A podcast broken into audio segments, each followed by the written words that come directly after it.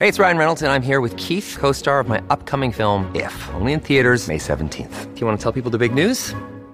All right, I'll do. Sign up now and you'll get unlimited for $15 a month in six months of Paramount Plus Essential Plan on us. Mintmobile.com slash switch. Upfront payment of $45 equivalent to $15 per month. Unlimited over 40 gigabytes per month. Face lower speeds. Videos at 480p. Active Mint customers by 531.24 get six months of Paramount Plus Essential Plan. Auto renews after six months. Offer ends May 31st, 2024. Separate Paramount Plus registration required. Terms and conditions apply if rated PG. This episode is brought to you by Reese's Peanut Butter Cups. In breaking news, leading scientists worldwide are conducting experiments to determine if Reese's Peanut Butter Cups are the perfect combination of peanut butter and chocolate. However, it appears the study was inconclusive, as the scientists couldn't help but eat all the Reese's. Because when you want something sweet, you can't do better than Reese's. Find Reese's now at a store near you. My mailbag question is Have you ever looked into competing on The Amazing Race? You'd both be so much fun to watch, and I'm betting you'd also do well. What do you think, Matt? The Amazing Race? yes. We're quitters. I, I, I'm not sure we would make it to the start. We also get distracted easily.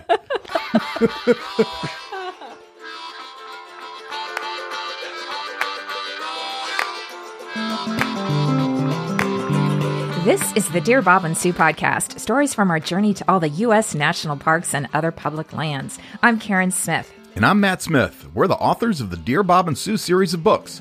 Today is our monthly mailbag episode where we answer questions from listeners about the national parks, road trips, camping, hiking trails, gear, and other travel related topics. In this episode, we'll discuss what essentials you need to get started camping, plus the existence of some secret NPS passport stamps.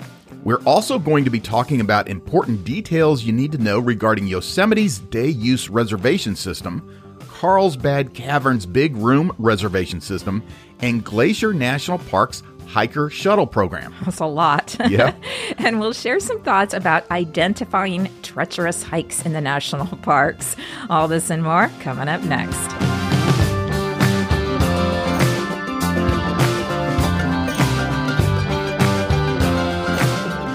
Okay, folks, Happy New Year. This is our first episode of 2024. I know. I feel like there should be fireworks going off or something. That was last night. okay. I know. It's time for New Year's resolutions and all that good stuff. Yeah, go to the gym the next three days. Three days? Is that it for you? No. it's a three day resolution. Was looking at you. I did go to Costco this morning and it's so funny. You know, the minute you walk in, both sides of the aisle are lined with vitamins and protein powders and and weight loss supplements and all that good stuff. Yeah, everyone's starting their New Year's resolutions. What what's your New Year's resolution this year, Karen? Well, I have the same one you do. Okay, so admittedly ours are really lame, but the first one we decided on is, you know, neither one of us drink enough water every day. What is it you're supposed to have? 64 ounces? I have no idea. Okay, well, think it's 64 ounces, eight eight ounce glasses a day.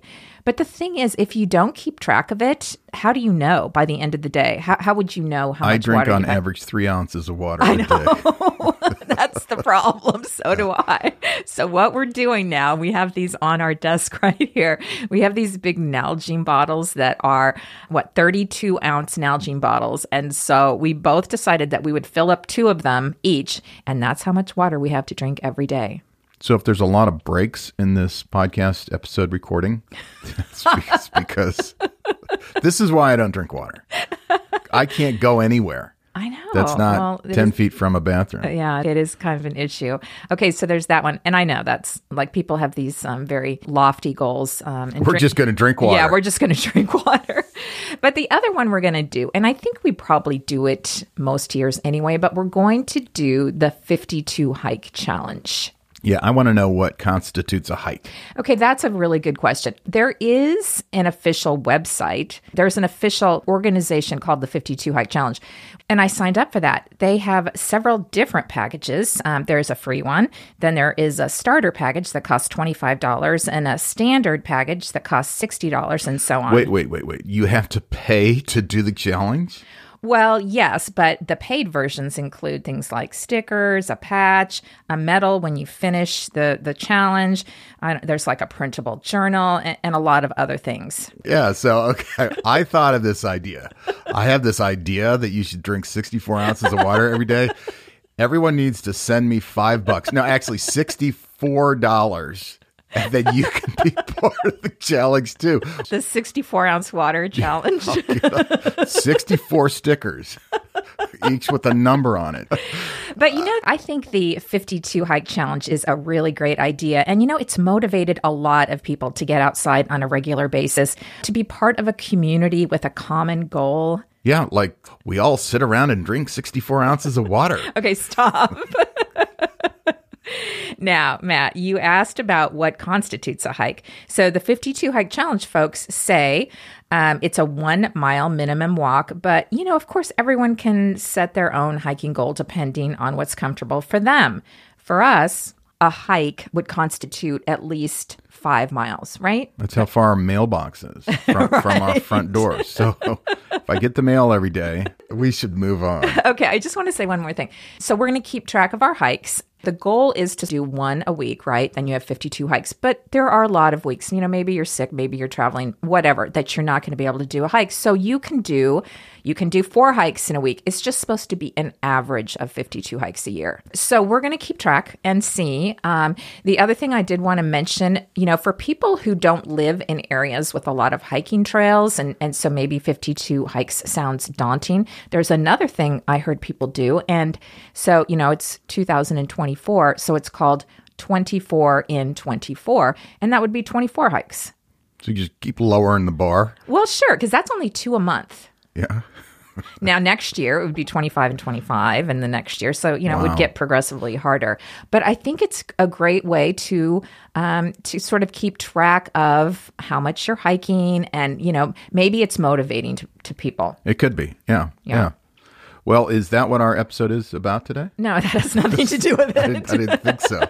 We are on line one of a 17 page outline. So I, right. I'm a little concerned that this will also be the first episode in 2025 if we're going at this rate. Okay. All right. Moving on. So, a couple of notes. I wanted to follow up on our recent Southern Arizona episode, which was episode number 144.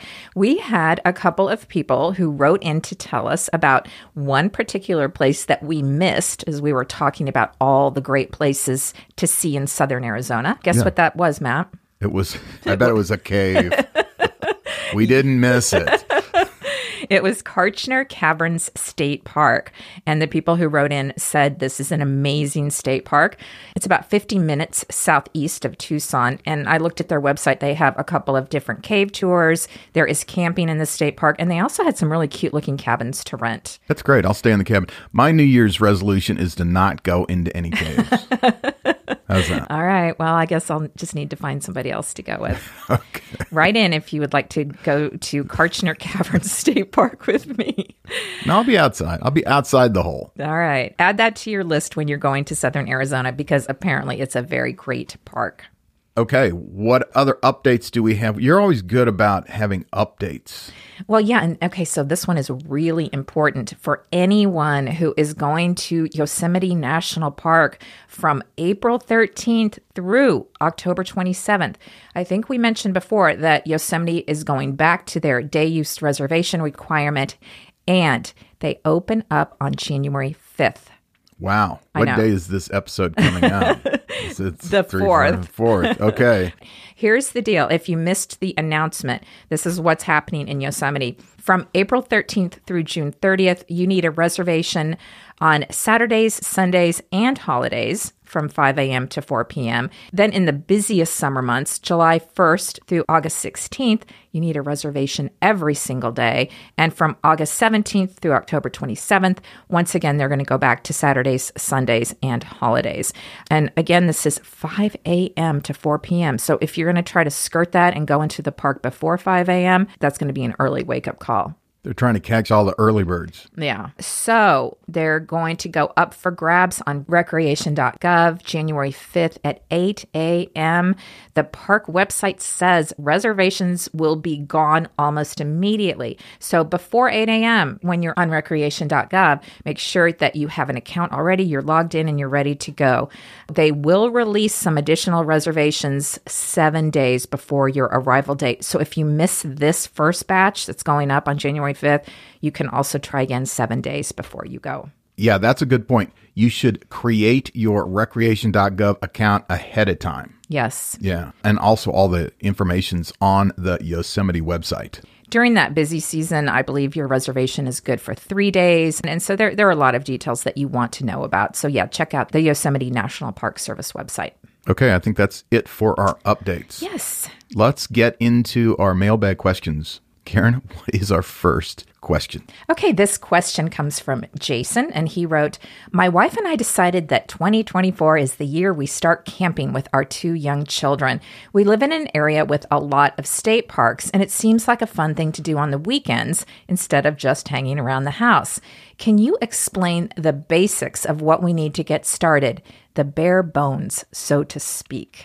Yeah, we've been there, haven't we? We have. Yeah. and when you're starting out, you, you want to spend the least amount of money until you know that you actually want to do this again. Exactly. Because, you know, when you look at all the camping gear that's available, like if you look at rei, you know, dot com, my goodness, the list is endless, absolutely endless. And it can really add up. It can be very expensive if you start buying all this stuff. Yeah, and the equipment that they sell, like at REI and the other other places, it's really good. Yes. you know, and it's worth the money if you're going to do it a lot. However, you don't really know how many times you're going to go camping, and a lot of times you get excited about it. You think you're going to camp, you know, ten times in a year, and it ends up being once every other year, whatever. So, some of the gear you might want to start with kind of the starter versions. Right. Obviously, the most important, the first thing you absolutely are going to have to have is a tent. We would suggest borrow someone else's. Yes. However, Matt, I was thinking about that. If you borrow a tent from your uncle Charlie, who's had, uh, you know, his tent in his attic for 40 years, you do not want to do that. Tents have come a long way. Remember when we were kids, you had the big heavy canvas tents and I mean it's a completely different ball game now. They are a million times better, more functional, lighter weight than they used to be. That that's a good point. You want to borrow a tent from somebody who actually uses it, knows how to use it, knows all the pieces are there and absolutely if you're going to borrow a tent, actually e- even if you're going to buy one, you got to set it up in the backyard first before you go out camping to make sure you have all the pieces. Well, right. And that you know how to set it up before you're in a campsite. It could be, you know, starting to rain or whatever.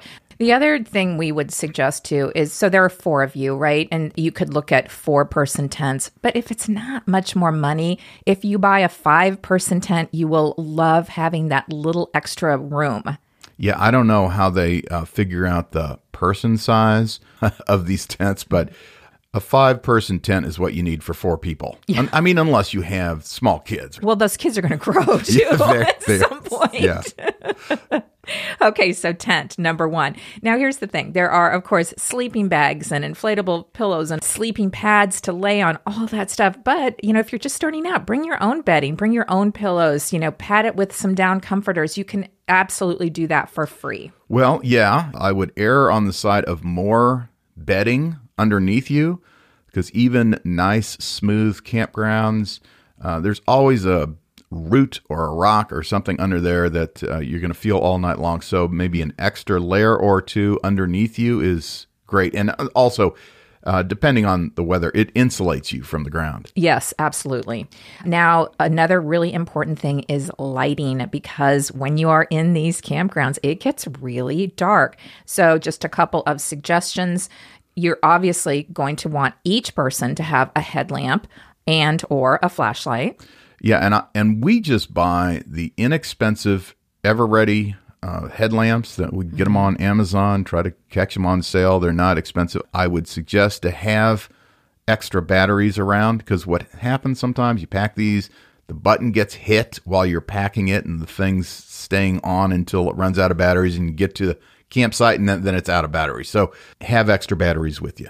Now, you're also going to want to have some type of lantern probably two lanterns one that you can put on your picnic table and one that you can put inside your tent because you're going to want to have light you know let's say you're eating dinner and it's getting dark or you're in your tent and people are setting up their sleeping bags and they're getting on their pajamas you're, you do not want to have to shine a flashlight on every little thing so having some general light from a lantern is really really good yeah, and I would suggest a battery operated that was very popular years ago to have those like kerosene lanterns or whatever. I, I would just go with something battery operated. Now, it's going to be key to find out what these campgrounds offer. What is in your campsite? Most of them have a picnic table and, you know, benches up against the picnic table. But if they don't, you're going to need some folding chairs to sit on and some kind of little portable table. We have used the Lifetime 24 inch foldable table or something like that. You, you're going to find you need more room Yes. than the picnic table allows. And the other thing, too, is most of these campgrounds, campsites also have a campfire ring of some kind.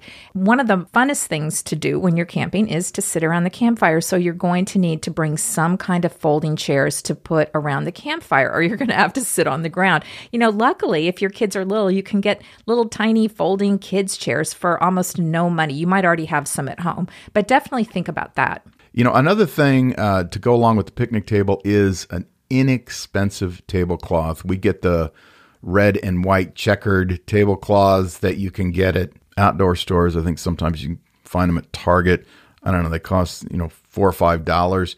The picnic table is going to be filthy. Yes. The other thing is, you want a way to clean your hands. And I know this might sound like, you know, germaphobe, but it's not. You're out you're out camping, you're in the dirt your hands are going to get dirty often. So whether those are just disposable wipes or even um, you know a small water container where you can set it up with the spigot and, and wash your hands, I think that's something that's important.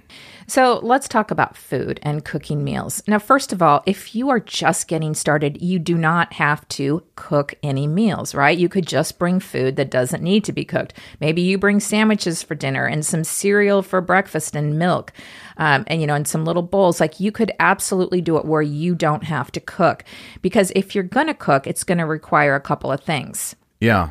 One option is the fire pits generally have a grate, mm-hmm. and a lot of the campsites will have a separate grill that's either wood or charcoal fired that you can cook on. Of course, you're going to need something like a, a skillet to cook with. But you, you do need to make sure you check out whether or not that, that campsite is under a burn ban or not. Right. Yeah, and these burn bans usually prohibit fires in the fire grates and in, in the the grills. If there is a burn ban, and if you would like to cook, you know, we have this small camp stove. Was it just one burner, Matt, or two? It's a single burner. It, it looks like um, the old Coleman ones that that have two burners. Those are fine too, but we have a little one. It's easier to pack up that has a single burner, runs on propane you know almost anyone who's ever camped has a little two burner Coleman stove that you could borrow. And those are great because then the possibilities of cooking are endless. One easy thing we did is we made quesadillas, you know, brought cheese, bought the tortillas, bought a little frying pan, then brought extra things to put on top like guacamole and stuff. We had like a quesadilla bar, which was super fun. You could also obviously heat up milk or water for hot chocolate. You, you could bring spaghetti in your cooler and heat that up. I mean, it's an endless possibility if you have one of those little uh, camp stoves. Right. And if you're going to do that, then uh, think about either like paper plates, paper bowls, mm-hmm. or you can get little camping uh, mess kits that are usually pretty inexpensive. They're plastic and, and washable. One more note you absolutely need to bring a trash bag or two, and you can find a spot to hang them at your campsite. That's just a good thing for all the campers to know is that we have a trash bag. It's right there. And then obviously you're going to need a cooler, but most people already have a cooler.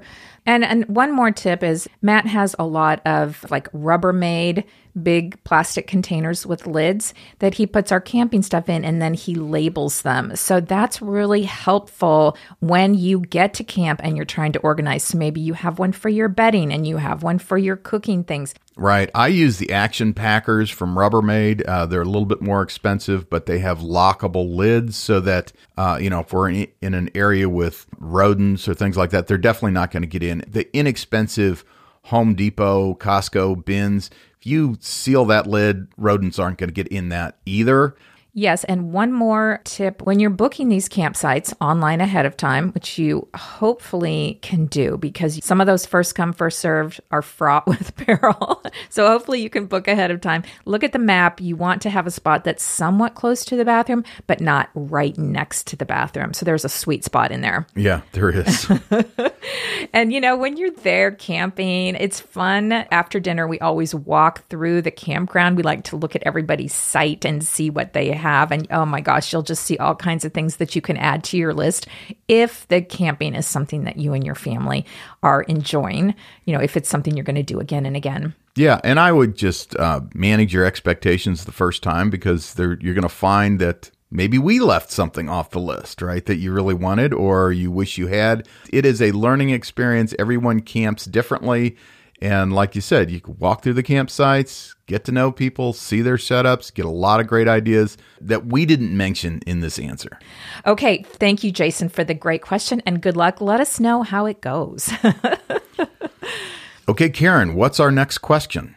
This one comes from Susan in Des Moines, Iowa, and she wrote, when it comes to hiking, my husband and I think the national park should consider adding another classification to the existing easy, moderate, and difficult descriptions. And here's why. We hiked the primitive loop and arches a year or so ago, and we found it to be somewhat dangerous. My palms are sweating just thinking about our experience. You likely know the section I'm referring to where you're standing on a narrow ledge above a steep drop off, and then you have to scramble up a steep, slick rock to continue on the trail. I had to have help getting up that part. We heard the next day that they found a woman's body at the bottom.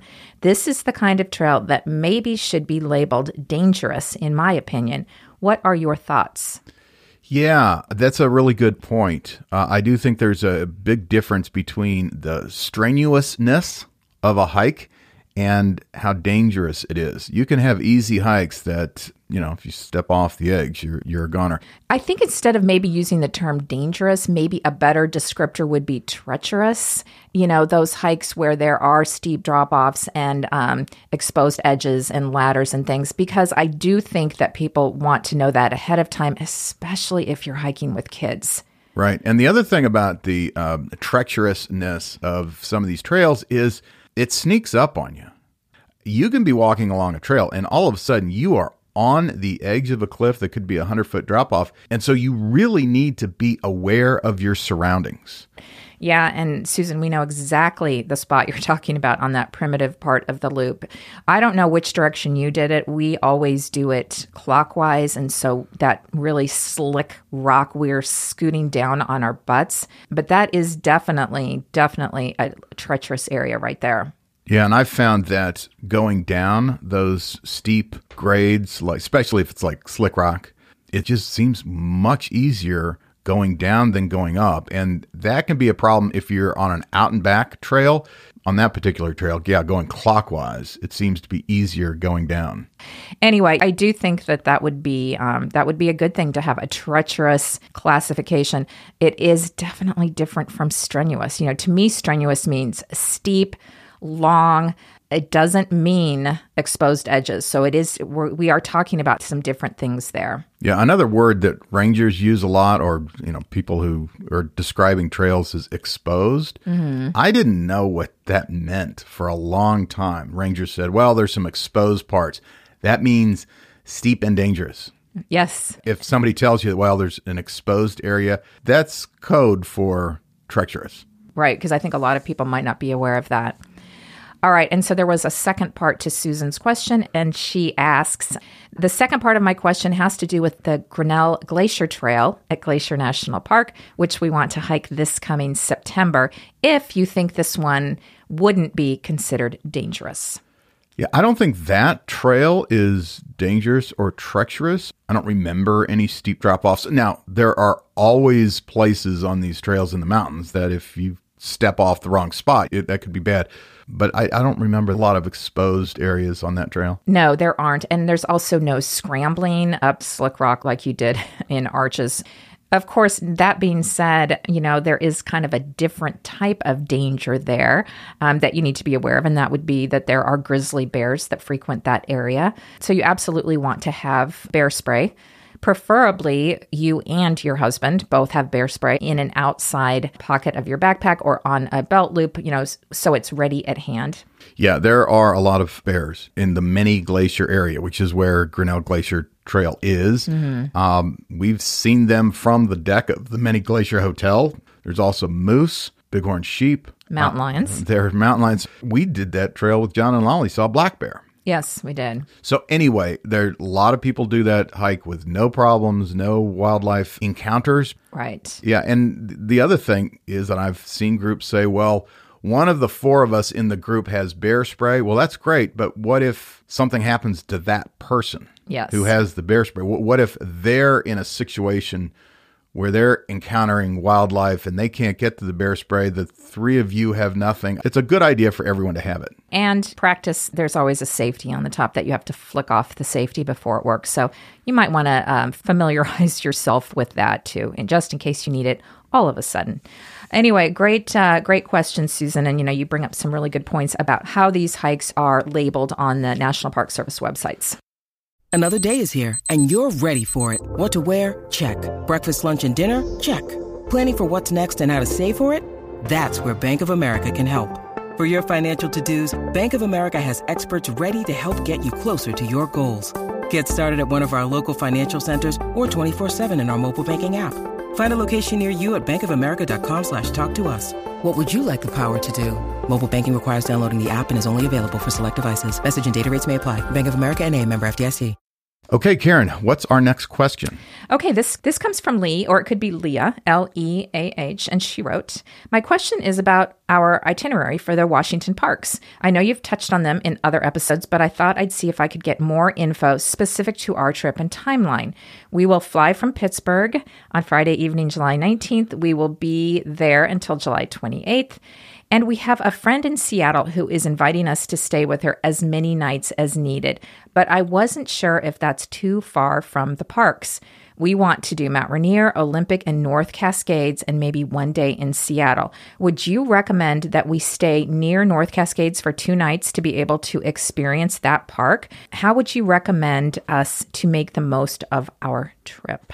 Yeah, we get that question a lot. Uh, people come to Seattle, uh, they want to know where to stay those parks are close, but if you're going back and forth to the parks, that's a lot of driving to and from. So, in other words, if you're going to North Cascades, you want to go for a couple of days, that's a lot of driving all the way there and back in one day and then do it again the next day. It just doesn't make sense. You, you want to stay closer to North Cascades. And the same thing with Olympic National Park. Absolutely. Those two parks are each going to take you between two and a half to three hours to get there. That's one way. And you know, there's so many great hikes and other things to do.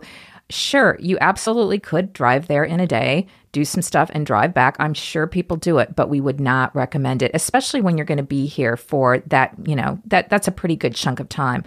Definitely stay closer to North Cascades. Definitely stay closer to Olympic National Park. Now, the third one, Mount Rainier, you could stay at your friend's house in Seattle and, and do a day trip to Mount Rainier. Right. So it depends on where in Seattle you're staying, but probably the heart of the metropolitan area to the south, you're pretty close to Rainier. Yes. When we do our day hikes at Mount Rainier, we drive in, we do our hike, we drive home. Uh, you know, it's fun to stay in the park if we can ever get a reservation at, at the Paradise Inn up at Paradise. That is so fantastic. But of course, that sells out a long ways in advance.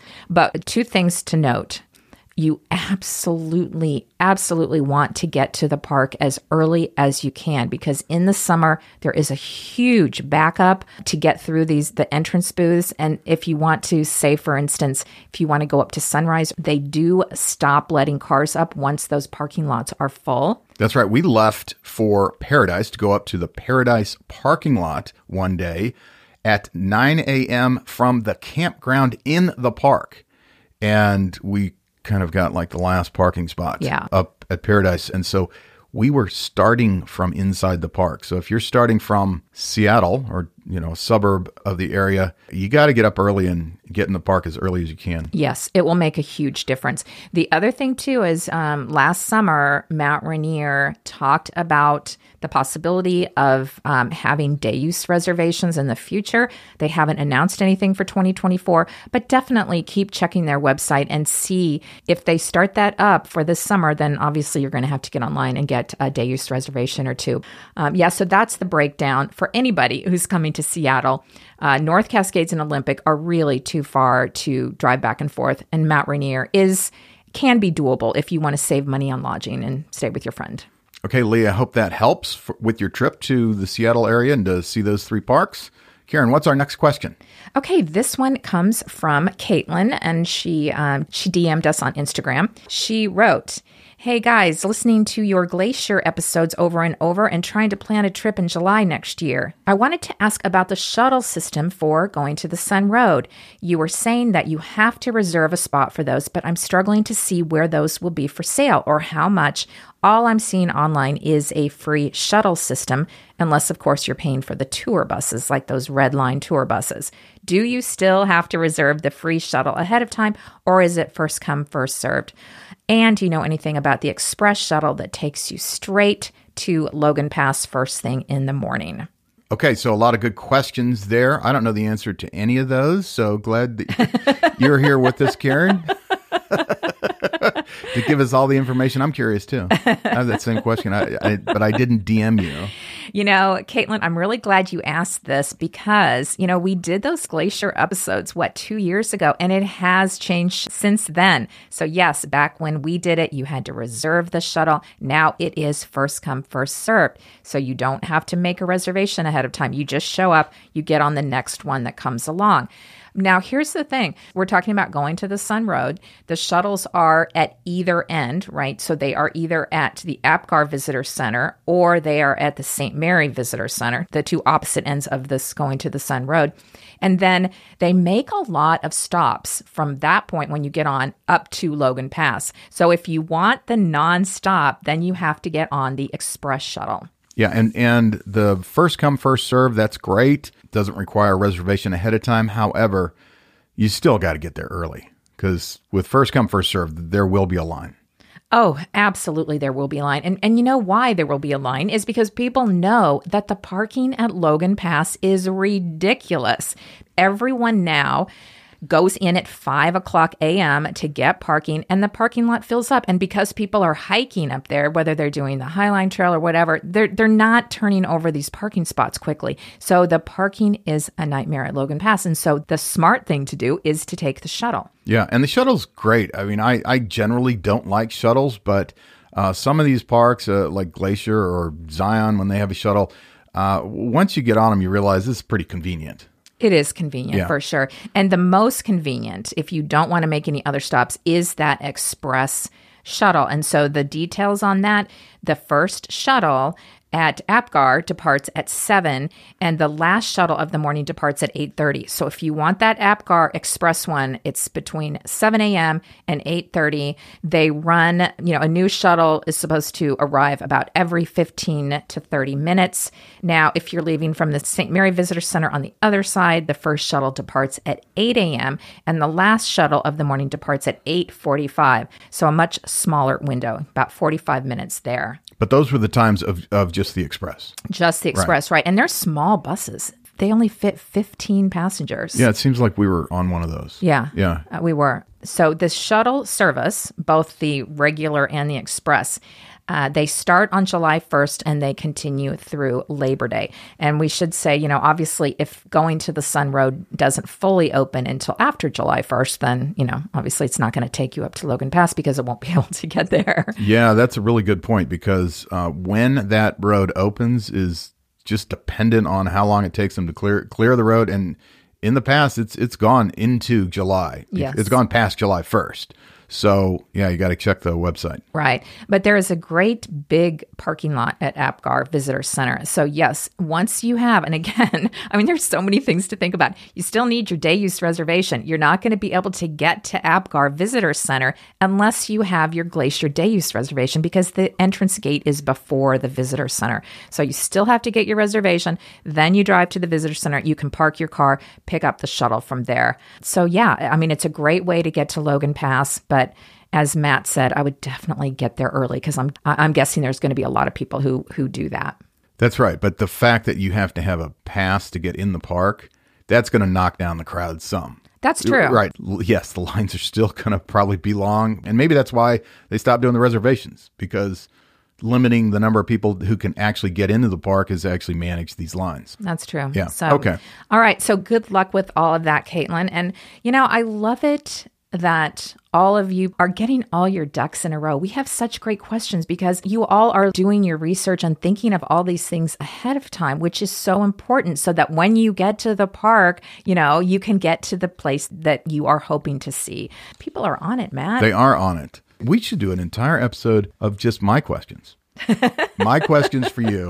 okay, those will be at the end. All right. But I think we still have some uh, questions from people that aren't me. We do. We do.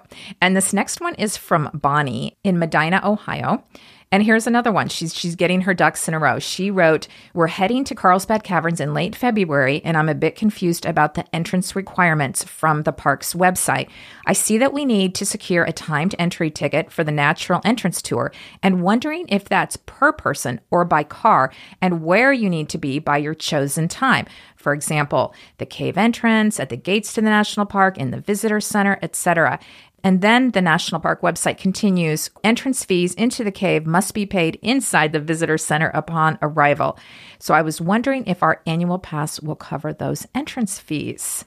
In short, I'm hoping you can break down the process step by step so that we can experience your favorite national park, Karen. Yeah, you know everything there is to know about Carlsbad Caverns. Isn't isn't that true? That is true. Because here's the thing, and it is confusing because this is different than the glacier and the Yosemite that we've talked about in that it's not one reservation per car like those are. It is per person. So it's really good that you're asking this, Bonnie. So here's the deal. You can look at it like this the reservation is for the big room tour. So that's why every single person needs one. Even kids need one. Now, these reservations like all of the rest of them, are available on recreation.gov. They come up 30 days in advance, and you can buy them up to 5 a.m. Mountain Time the day of your arrival. I would not wait that long because they do sell out. So it sounds like what the park's doing is at 5 a.m. they know for the day who they're having on their tours. Right. And the thing is, this is for the self guided big room tour. And the reason that they are doing this is because before, all the times we've been there, you just show up and as many people can go down and do the self guided tour. I think they are trying to protect the cave. They're trying to limit the people to a certain number that they have decided is safe for the cave. And so that's why they have started this, you know, and they've been doing this now for a couple of years. Okay, so you need to get online 30 days ahead, get your reservations. The cost on recreation.gov is $1 per person. Every person in your group needs one. Now, about the entry time. So it's going to ask you, you know, it's going to give you choices. Do you want 8:30, you know, 9, 9:30? The entry times are based on a 60-minute window beginning with your start time that you select. So, if you select an 8:30 a.m. reservation time, you have an hour's grace period to get there. You must enter the cave between 8:30 and 9:30. So that's kind of nice. But you then can stay in there as long as you want, right? It's it's not a time limit for being in the big room That is correct. You can stay in as long as you want. They are not going to kick you out. Um, unless you touch the rocks. Right. Do not touch any of the cave formations. Okay, so a couple other things. So they're going to send you, once you book this on recreation.gov, they're going to send you a confirmation email for this self guided tour, and you have to show them when you check in at the visitor center. But because cell phone coverage is really sketchy there, you might not be able to pull it up. So before you go, make sure, make sure you save it to your phone or you print it out or something so that when you get there, you can show it to the ranger. These are pro tips. Thank you. I want everyone to be able to go to Carlsbad That's Caverns. right. And the, they, and these are things that it only took us like 30 or 40 times to, to get caught up on uh, before we learned to do them. But that is a good one to copy it on your cell phone. You're not going to be able to look it up when you don't have coverage. Exactly. You can screenshot it and save it to your photos. That's what I usually do. Okay, so you asked about your America the Beautiful Pass. Yes, that is going to get you in. So here's what you're going to do. you have bought your big room reservation ticket on recreation.gov ahead of time for let's say there's 4 of you, okay? So you you have it and you have it saved to your phone. You go to the park, you park at your designated time up to an hour later, you go into the visitor center and you go up to the nice ranger there and you show him that and you pay the entrance fee to the park. Now this particular park costs $15 per person for ages 16 and up, and 15 years of age and younger are free. If you have that America the Beautiful pass, you and up to three other adults get in free. Right. So just to be clear, the $1 reservation per person, you still have to pay that. Yes. And you bought that ahead of time. Yes. You're not going to get refunded for Right. that. Right. But you and up to four people in your party, including yourself, get in free on the American, the Beautiful Pass. Right. Because there isn't going to be a gate that you drive through and show them your pass. This is going to be in the visitor center. So, yes, you can bring three other people. They can get in on your pass. But again, so important to note that even though kids 15 and under get in free to the park, they have to have that $1 reservation. So you're bringing a six year old, a, a three year old, whatever, they have to have that day use $1 reservation. So otherwise, your poor child is not going to be able to get in and they'll have to sit in the restaurant and That's right. Just sit, color. sit, sit there and, and color while while we go to the cave. But what we don't know, and I'm just going to assume it's a four person limit. Also, is if you're a fourth grader, because like fourth graders who have the fourth grade pass that normally in most parks let the fourth grader and their entire family in Mm-hmm. for free. I would imagine at this park it's the, still the same four person Sure. thing. Yes, for sure. And again, 15 years of age and younger are free. So if they have siblings, the siblings wouldn't have that $15 charge anyway. So yes, the parents would get in free and, and Right. so on. I mean, Right. unless you're like 25 and you're still in fourth grade, and then you've got some other issues. Yeah, you're in, you probably don't have three other friends, but that's okay.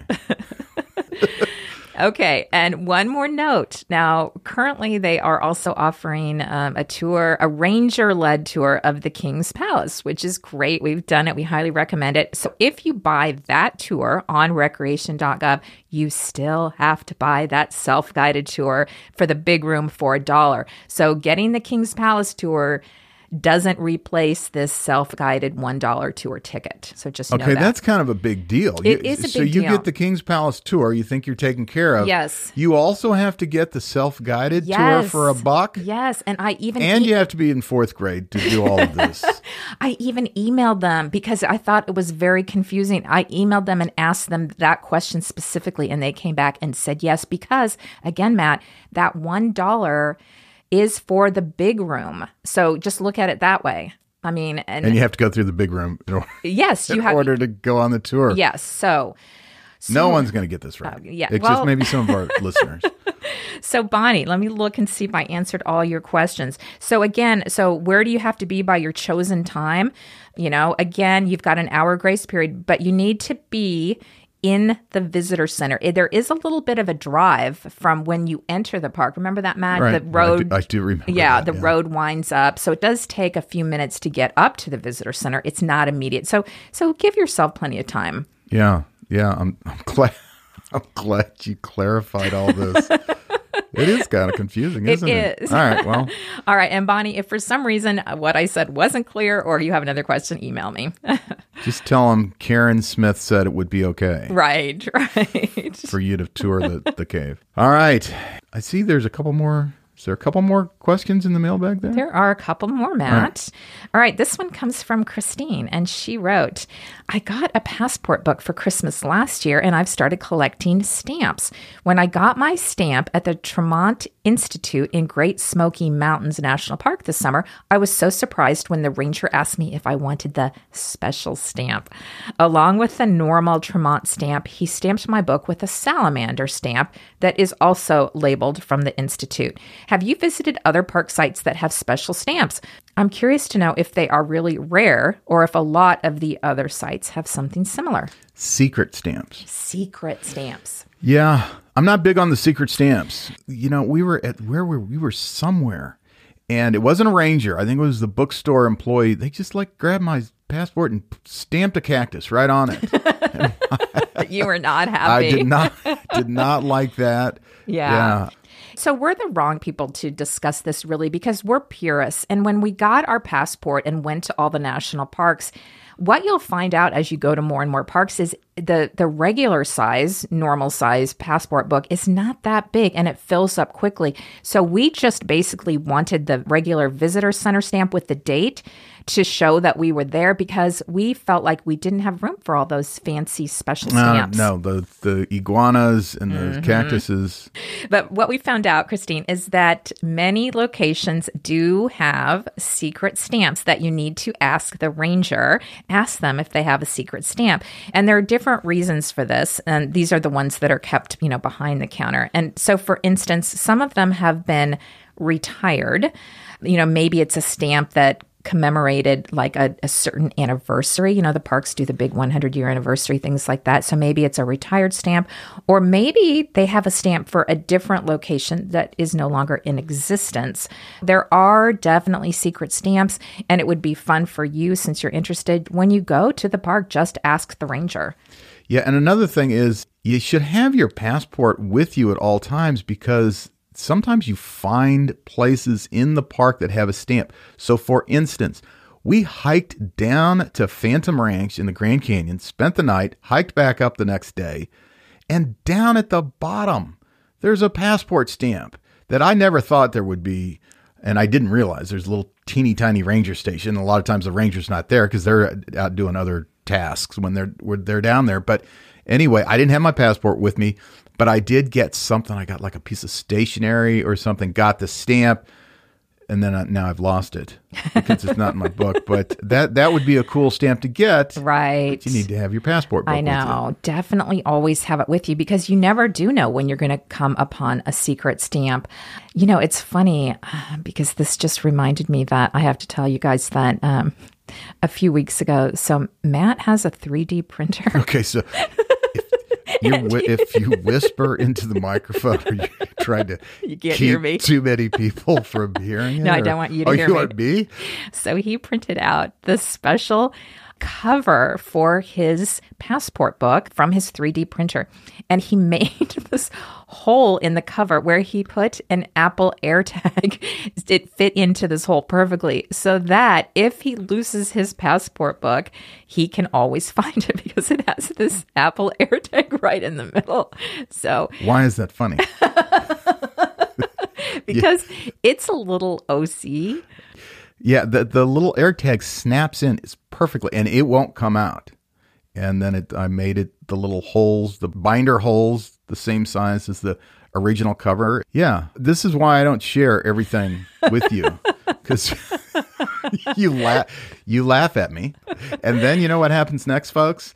About six months later, you come to me, and then you you act like you always liked it, and then you want one, and then I have to remind you. Now, I'm, I'm glad we got it on on the recording that you laughed at me. Well, yeah, and I mean, for all the people who we've heard from who have uh, lost their passport book, or in one case, that woman in St. Louis had it stolen from her car, there is something to be said for that. For that little Apple AirTag, you would know where it was. Backing up already, are you? So, um, Christine, one more thing I wanted to mention since you are into this. There is a National Park Travelers Club. That's what it's called. And this has all the passport stamp info online. The website is www.parkstamps.org. Okay, so you go to that website. You have to you join this group. I believe it costs $10 for the first year and $5 for subsequent years, but they have a huge database of all the stamps, where they are. I think they talk about secret stamps. They have a forum where people can ask questions. So this is a whole stamp club for for people who are obsessed with getting the national park stamps. Do they have uh, custom made covers with AirTag holders? Hey, maybe you could sell those on that Yeah. on that uh, No website. way. I'm not going to take any of your suggestions. Okay. All right. But anyway, check that out because it might be great fun. And those those folks could tell you way better than we could where the secret stamps are. Yeah. Okay, great. Uh, Karen, we got any more? We have one last question. I saved this one for last. This one is from Dory in Fort Wayne, Indiana. And she wrote, I have to tell you that when I see you have a new podcast episode, it makes my day. I so enjoy listening to you both and I smile through these episodes. Thank you for all you do to entertain and inform us. My mailbag question is Have you ever looked into competing on The Amazing Race? You'd both be so much fun to watch, and I'm betting you'd also do well. What do you think, Matt? The Amazing Race? yes. We're quitters. I, I, I'm not sure we would make it to the start. We also get distracted easily. So, for any listeners who don't know what that is, it's a reality TV show. This season, they have 13 teams, and the teams are made up of two people. So it could be, it could be best friends, it could be two brothers, it could be husband and wife, it could be you know any combination of two people who know each other. Right? They go on a trek around the world, and at every destination, each team has to compete in a series of challenges. Some are mental, and some are physical. And then when they complete certain tasks, they learn of their next location. And then the first team to arrive at the final destination wins the amazing race. And Matt, there is a $1 million prize. I have a couple questions. Okay. Do we have to eat bugs? Um, maybe. I'm not eating stuff. I don't know what it is, or if it's still alive, or if it's a bug. Like I just don't. I- That's just life rules that I, I live think by. I believe the contestants have an option, like you could eat these bugs, or, Or you could quit. do this. And quit. Okay, so I would really like that $1 million prize. So I looked at the website to see what we would have to do to apply. And contestants have to submit a three minute video with both, you know, both of them in it. And so this guy who's explaining it, you know, one of the producers of the show, he says, quote, it's a relationship show, end quote. So they want people who have a not just a good relationship, but who have funny banter. But one of the things he said is, he goes, Tell me in the video who wears the pants in the relationship. We know who wears the pants. yes, we do. You also have to tell each person's strengths and weaknesses. I think we might get divorced just think- making the yeah, video. the three minute audition video. We didn't. We didn't get through the audition video. no, I, I, don't, I don't know about that. Yeah, Dory, I don't know. Now, I mean, now that you mention it, you know, maybe it would be fun. I don't know if there there's an age minimum. I think you have to be 18. I didn't see a maximum. Yeah, so I don't know We're if we're pretty t- old. We are. I We're don't know if we're too old. we, we might um, be. All right, maybe we'll look into it. I If they want to just give us a million bucks, we would do that. You have to earn it, Matt. You have to earn it. Maybe that should be our goal for 2024 is try to get into the amazing race. We could tell them on our video about our, our goal of drinking water. Yeah, yeah. We're gonna start with water first. we'll see how that goes. That'll sell it right there. If we can manage to drink water, maybe we'll apply for the Amazing Race. Oh gosh. All right, Dory. Well, you know what? We're flattered that you thought we could do it.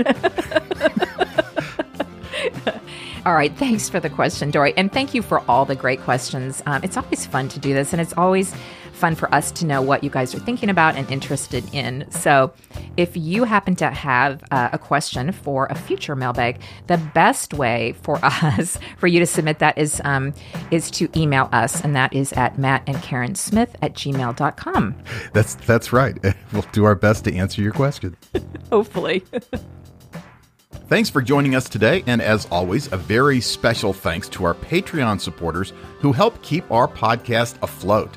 We're currently working on a Patreon only episode about all the trips we're planning to take in 2024, which includes some international travel. I know I'm excited about that. So, if you'd like to receive these Patreon bonus episodes and financially support this podcast with a $5 monthly pledge, you can find the link in our show notes. Happy New Year and happy hiking! Yeah, be sure to drink lots of water. What is it, Matt? The 64 ounce challenge.com. 64 ounce water challenge? Oh, yeah, we should probably specify that. Yeah, I think so.